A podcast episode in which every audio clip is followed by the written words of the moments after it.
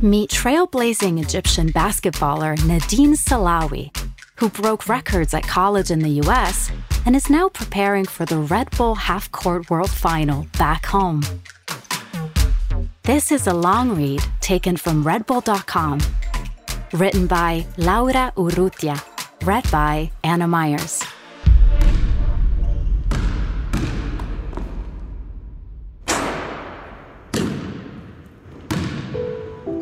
When you do something so well and make it look so natural that people say you could do it with your eyes closed? In the case of Egyptian basketball player Nadine Selaawi, that's literally true. And she has the video on Instagram to prove it. It all goes back to her first year playing for University of North Carolina at Greensboro. After missing a crucial shot, Nadine turned up on court at 6 a.m. the next day to make 300 free throws. She kept the same practice schedule for four months, gaining in skill, muscle memory, and confidence to the point where she broke every scoring record at her school. Now back playing in Egypt for the mighty El Ahly, her teammates challenged her to take free throws blindfolded in training. And just for fun, she made 12 out of 15, a percentage not every player manages with their eyes wide open. It's true, I have a really high percentage from the free throw line, she says.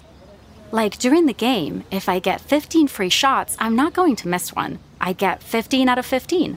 So that's why we made the blindfolded video. It just became a sense for me. I do the same thing every time. I always had the thing in me. I know I am one of the best, but I always want to be the best. So I always go the extra mile to do what I can to reach my goal. The story about how she got so good from the free throw line illustrates her refusal to give anything less than full commitment. But there's another side to her that's just as important, and that is her determination to ensure that whatever she achieves, she'll be having fun doing it, and it will be on her own terms. More than anything, it's empowerment that's the key to understanding Nadine. It's the reason she defied cultural expectations and went to the US in the first place at 17. And why she's now back home in Egypt at the age of 24, starring for club and country in the standard version of the sport, as well as in 3 on 3. It's in the latter format that you'll likely see her challenging for honors in the Red Bull Half Court World Final, which will take place in Cairo from September 30th to October 1st. The faster and harder the game is, the more Nadine loves it, and the more comfortable she feels, which is why she's so at home playing the frenetic, exhilarating, and wildly unpredictable 3 on 3.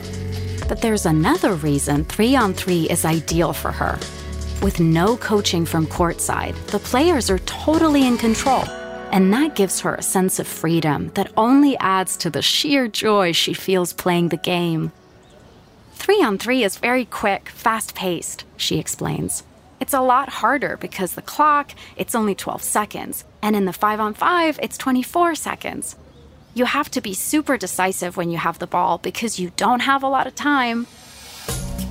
The tournament brings the winners from 25 countries together for a world final that will take place in front of one of the seven wonders of the ancient world the Pyramids of Giza. It's an exciting prospect for players and fans alike. I feel like the three on three in Egypt has been a new thing for this past couple of years, she says.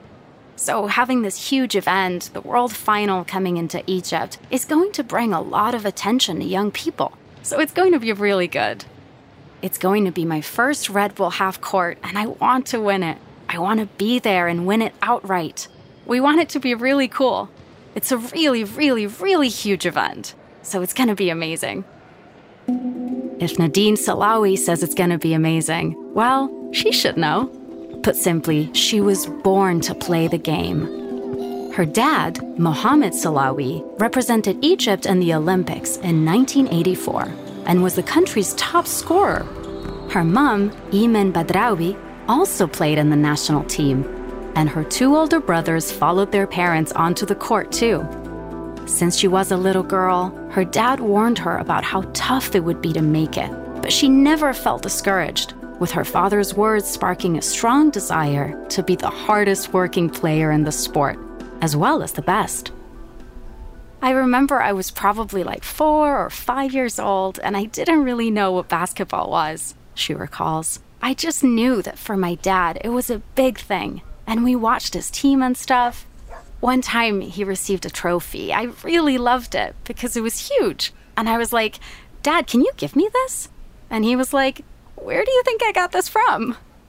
I thought it was from the supermarket or something, but he explained that he got it for being MVP of the tournament. Then he took me to the room he has with medals and cups, and he told me, You know, that's all mine. I got it from practice and achievement in tournaments. And I was like, I want to be like him. Literally, that's what motivated me the most. And I told my mom, Take me to practice. So it happened naturally that I chose basketball. I loved it, and I decided to play. I saw my dad's videos and films. He talked to us about basketball, his passion for basketball, and my mom as well. That kind of pushed me to say, I want to do this as well. While her dad's basketball attention was focused mainly on her brothers, Nadine kept training hard at El Ahly Club in Cairo under the watchful eye of her mom.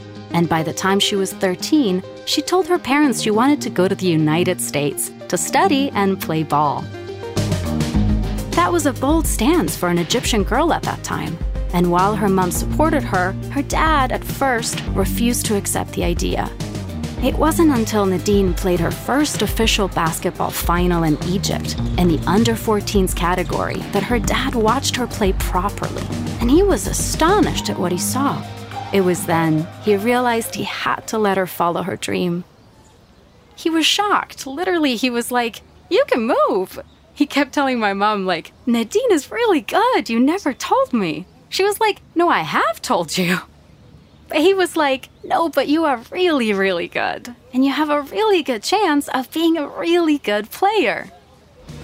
But the person who truly convinced her not only to go to the US, but to do all that she could do to leave a mark was her brother Ahmed, who also had the opportunity to go abroad but ultimately decided to stay. She recalls, Back then, when I chose to go to the States, my motivation was my brother, because he had the chance back then to go to the States, and he didn't, and he regretted it. And he was really talking to me about going, like he motivated me so much for me to go over there. But not just to go, to break some records and have my name, you know, pinned up there. That's exactly how it turned out. But it took a lot of courage and dedication to make it happen. Back in 2016, the first night the 17 year old Nadine was at the hotel after flying alone to the US to study communication at UNC Greensboro was the moment when she realized her dreams of playing high level basketball were really coming true. She says, Me taking my bag and getting on an airplane, going to the States, I was like, I feel like I'm dreaming, for real. Then the first night at the hotel, I was like, wow, wow, wow, I really have done this. I'm in the States and I'm starting a new phase in my life. Nadine truly shone in the US, where she was known as Nadine Soliman. She became UNCG's all time leading women's basketball scorer with 2,084 points and made such an impact that the school is planning a ceremony to hang her jersey, the same number 35 her dad used to play in, at the court. It's something I'm really proud of, she says simply. After college, she chose not to stay on, opting instead to come back home to her childhood team in Egypt to support the game in her country. And she hopes to help talented young athletes follow the same path she did. I had a chance to play overseas, but I wanted to be back and play for my national team, and I wanted to represent my club as well, she says. So, just along the way, there's a lot of sacrifice. That pushes me to be a better person, you know, to work harder. In the last 10 years with the senior team, we didn't really get to the Final Four and the African Championship. So I want to put my national team back where we are supposed to be. And as well as my club, I want to represent my club in Egypt. Since I got back, that's what motivates me. I just know for a fact that we do have a lot of Egyptian players who are very good. who have a chance to play overseas and in the States, and I really would love to be a part of their journey, to be able to take them in the same path as I did. I'm looking into an academy or something and having clinics, maybe getting coaches from Europe and the States. It's going to be a long term plan. Maybe when I retire from playing basketball, I will have more time to do it. In Cairo, Nadine has already made a huge impact in more ways than one. Not only has she been the league's leading scorer for the past two years, but she's also had an influence in training. Her new teammates used to laugh at some of her pre-game visualization techniques in the locker room, but now they've seen how it helps. They've started working with a mental strength coach too. Visualization has really helped me, she explains. When I get to the court, I sit in the locker room for a little bit, and it might seem funny, but it really helps. I'm a three point shooter, so I visualize myself like shooting threes, like with the motion. Like I'd be sitting, closing my eyes, and I see the ball going inside the rim. Going inside the rim, it has really worked for me for a long time now. Yeah, first they laughed. Everyone laughed. They were like, How do you just sit in the locker room and just be like throwing nothing? But they didn't really understand that it's a routine. With the 2024 Olympic Games in sight, Nadine also hopes to lead Egypt to Paris, both in traditional basketball and 3 on 3. It's in the latter format that she feels their chances might be better, and it's a version of the game she's completely at home playing. I've loved playing 3 on 3 since I was young, she says. I feel super comfortable playing it, and I've played in the World Cup twice. I feel like how I play the game suits it a lot. I'm a leader, and you don't have any person coaching you outside, so it's just the players. You know, it takes a lot of pressure off of your shoulders. You just be having fun on the court. You won't see Nadine shoot blindfolded during the Red Bull Half Court World Final, but you'll certainly see her having fun. You'll also feel her unconditional love for the game and determination to give everything for Egypt. And you can bet her family will be watching closely from the crowd.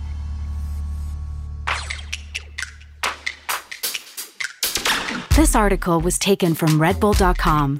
For more articles like this one, follow Beyond the Ordinary wherever you get your podcasts.